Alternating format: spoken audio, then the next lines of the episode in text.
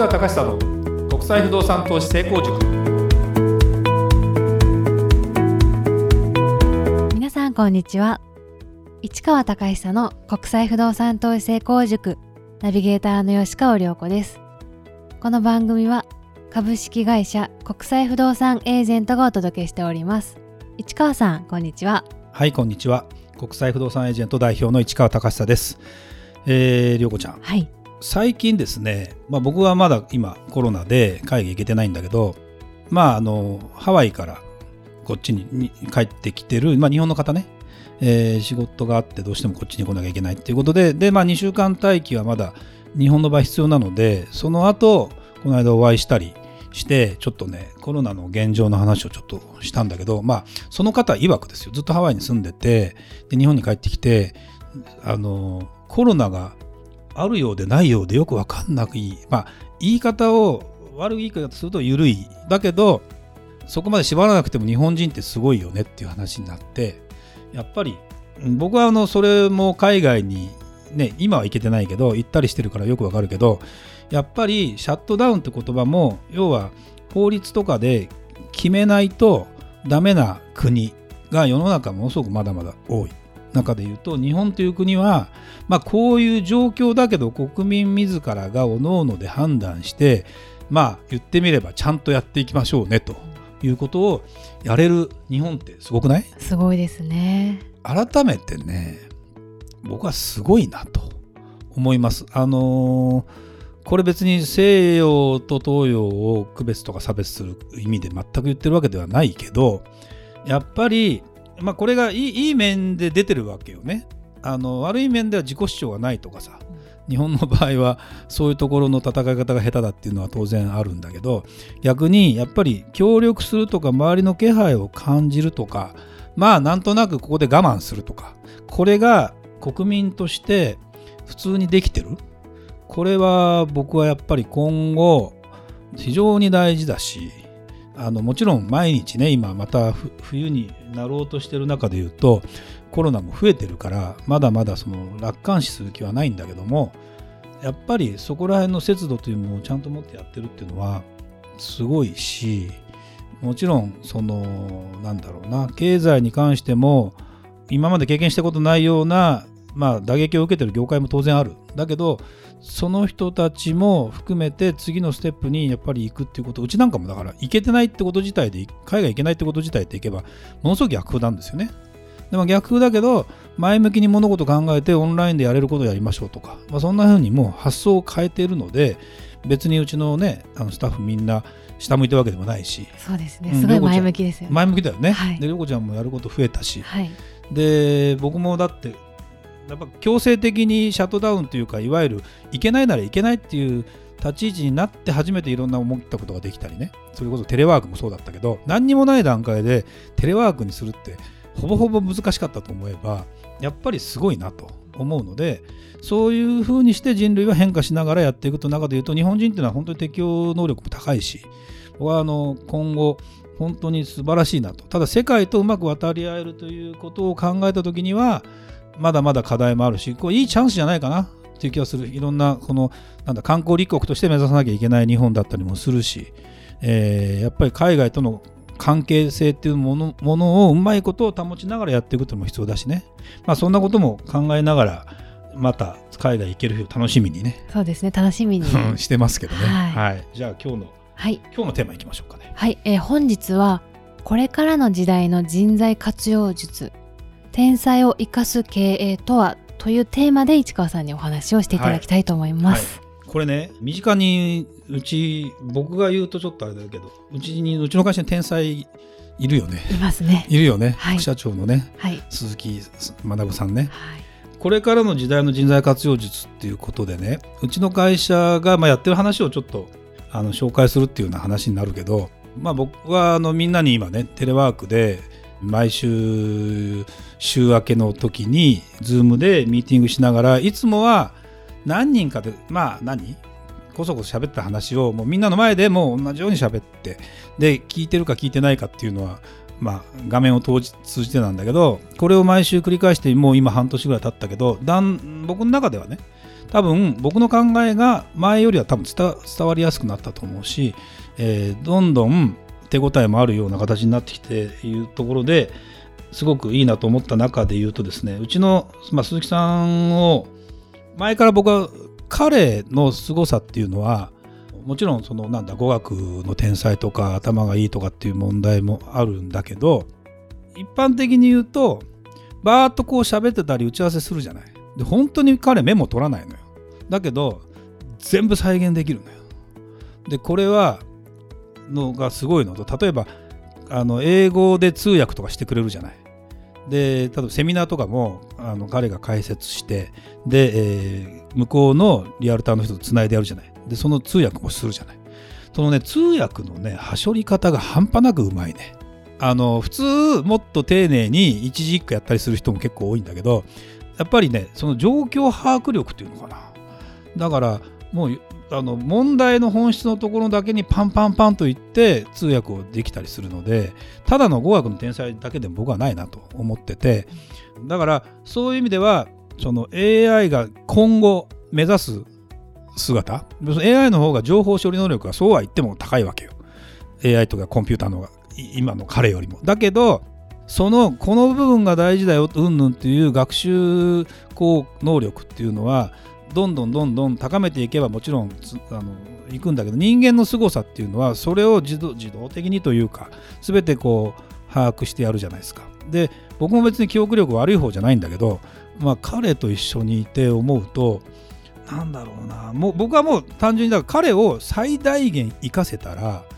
何人分に相当するんだろうぐらいの感じで思ってますね。でねこれって昔はですね例えば工場がありましたと。で、まあ、農業の方が分かりやすいのかな農業をやってる時代みんなが農業例えば米を作ってる時代は子供でも人手になるから子供をいっぱい産んででその作業を手伝ってもらってっていうふうにして全体の収益を上げてたと。でこれがまあ従業員の数を増やして大きな会社を作っていくっていうような原点になってるんだろうけど特にコンピューターが普及してきたところで言うとそういうテクニカル的なものができる一人すごい人がいればその人が10人分でも、まあ、極端なこと言うと100人分でも稼げるぐらいのまあこれが能力を持ってる人っていうのは必ずいるじゃないですか。で、まあ、昔からそういう人いたんだけどやっぱね活かせないんですよ割と日本の企業は特に。はいこれはあの海外の方が活かせるかもしれない。なぜならどうしても会社って平均を求めてしまうというか欠点を目にする目につく目につくというか。例えば何かのコミュニケーション能力が弱いとその人を、えー、非難してみたり。だ人間の特性なのかもしれないね。でもね僕ね海外の、まあ、外国人の人と仕事しててあんまりマイナス要素のことを言ったりしないんじゃないかな。っていう気はするよね。だからマイナスのところはあるんだ人間。だけどそこは割と天才と呼ばれる人はあのすごいところが際立つがゆえにできないところも際立って見えちゃうね。でそこら辺がマイルドになってしまう人間がいっぱいいる中で言うとうちの会社のなんかは彼の能力を最大限発揮することでまあ人の人数を少なくやっていいしでその代わり彼が苦手だと思うところは誰か彼そこを補うということができる。で僕自身が彼と一緒に仕事をやろうと思った時に思ったのが僕と彼の得意なところと苦手なところは言い方をあれだけど真逆。だからマインドは似てる。人の良さは一緒。そこが合ってないとそもそもダメなんだけど、まあ、それは価値観なのかもしれない。価値観は合ってるけど得意まあ夫婦もそうかもしれないけど得意なところ不得意なところっていうことに関してもあの割り切って、えー、不得意なところはもう気にしない。えー、得意なところに関してはどんどん伸ばしてもらう。でお互いがサポートするっていう風なやり方をすることであこれね全然僕何人力までいけるのかなって思ってで特に世界を相手にして考えた時に彼の能力というものを生かさないのはもったいないと。今でも思ってるよねもちろん。今でも最大限もっともっといくと思ってるんだけどこれを目の当たりにしてうちの財産ってのはものすごいなというふうに今思ってたりしない？します。はい。これねでもね僕自信をって言うけど彼と生かすっていうのは結構普通の人はできないよ。企業秘密っぽくなっちゃうかもしれないけど、やっぱツボが絶対あって僕はね分かってます。僕はあの、サラリーマン経験が長いからかもしれないけどね。こう言われたら喜ぶこう言われたらムカッとくるとかっていうことなんかも含めてその自分でもちろん方針は出す。方針は出してこうするぞっていうのはあるんだけど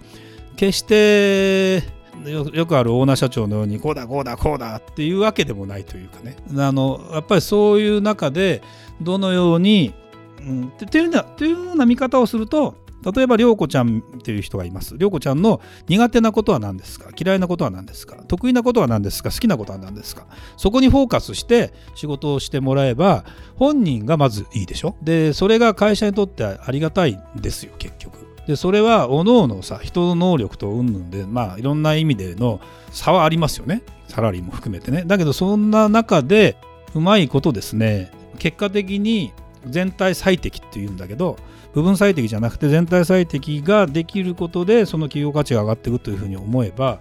全然それを生かしてやればいいんだけどやっぱりねあの世の経営者はねもう愚痴る人とかなんかね悪口を言う人が多すぎるな。そういうもんなんですかね。うん結構でも言わない人はちゃんと伸びてますよ。だからそれを思うとねそこら辺をうまく付き合えばいいんだけどまあそこの見極めができてちゃんとなんだろうな。自分が見えたところで貢献してもらえるような仕掛け事とかを作ってってやればいいというか。でやっぱりね苦手なことをやらせてできないだろうっていうのは一瞬これいじめじゃんと思うかもしれないけど結構世の中多くて。まあ涼子ちゃんも多分そういうことさせられた可能性はあると思うけど。そうですね、うん、それ辛いもんね、はい、ででも好きなこと得意なことをやってな、まあ、お給料もらえるならそれはそれでいいしと。でそれは会社にとってとかいうか世の中にとっての貢献が本人はそうなってくると次のステップとして手応えがあって実感したいと。いうことでいけばものすごく僕はいいのかなっていう気はするので天才を生かす経営っていうことを一言で言うとできないことは目をつぶる。でできることだけとにかく伸ばすっていうふうにしてあとバランスを取るというかねこれが面白くて同じ人が何人もいるとなかなかこれ難しくて。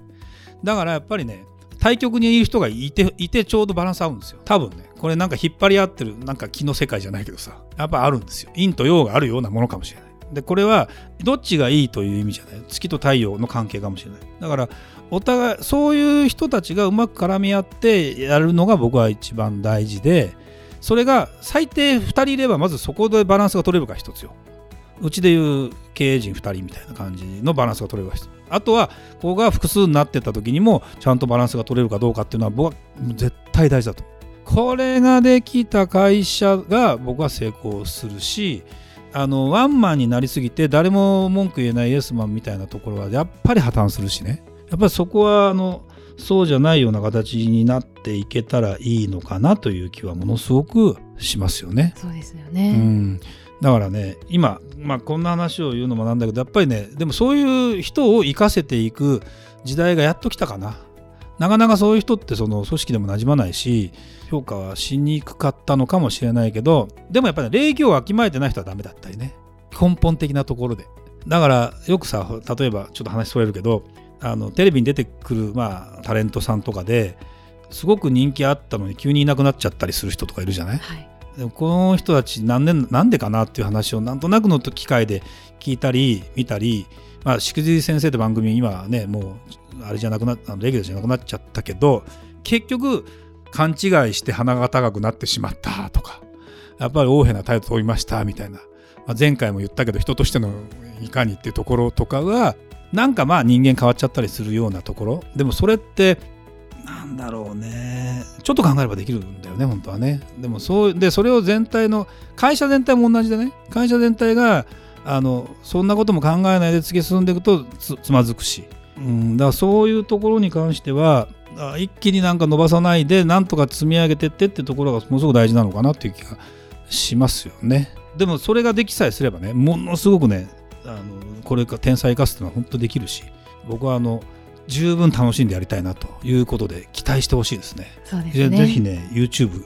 見てほしい。ちょっと凡人にはわからない世界が出てくるよねピアノ弾いたりね。面白いですよね、うん、すごいすごいすごい、うん、だからまあそんなことを楽しみにやっていけたらいいなと思います。はいありがとうございました。それではまた次回お会いしましょう。ありがとうございました。ありがとうございました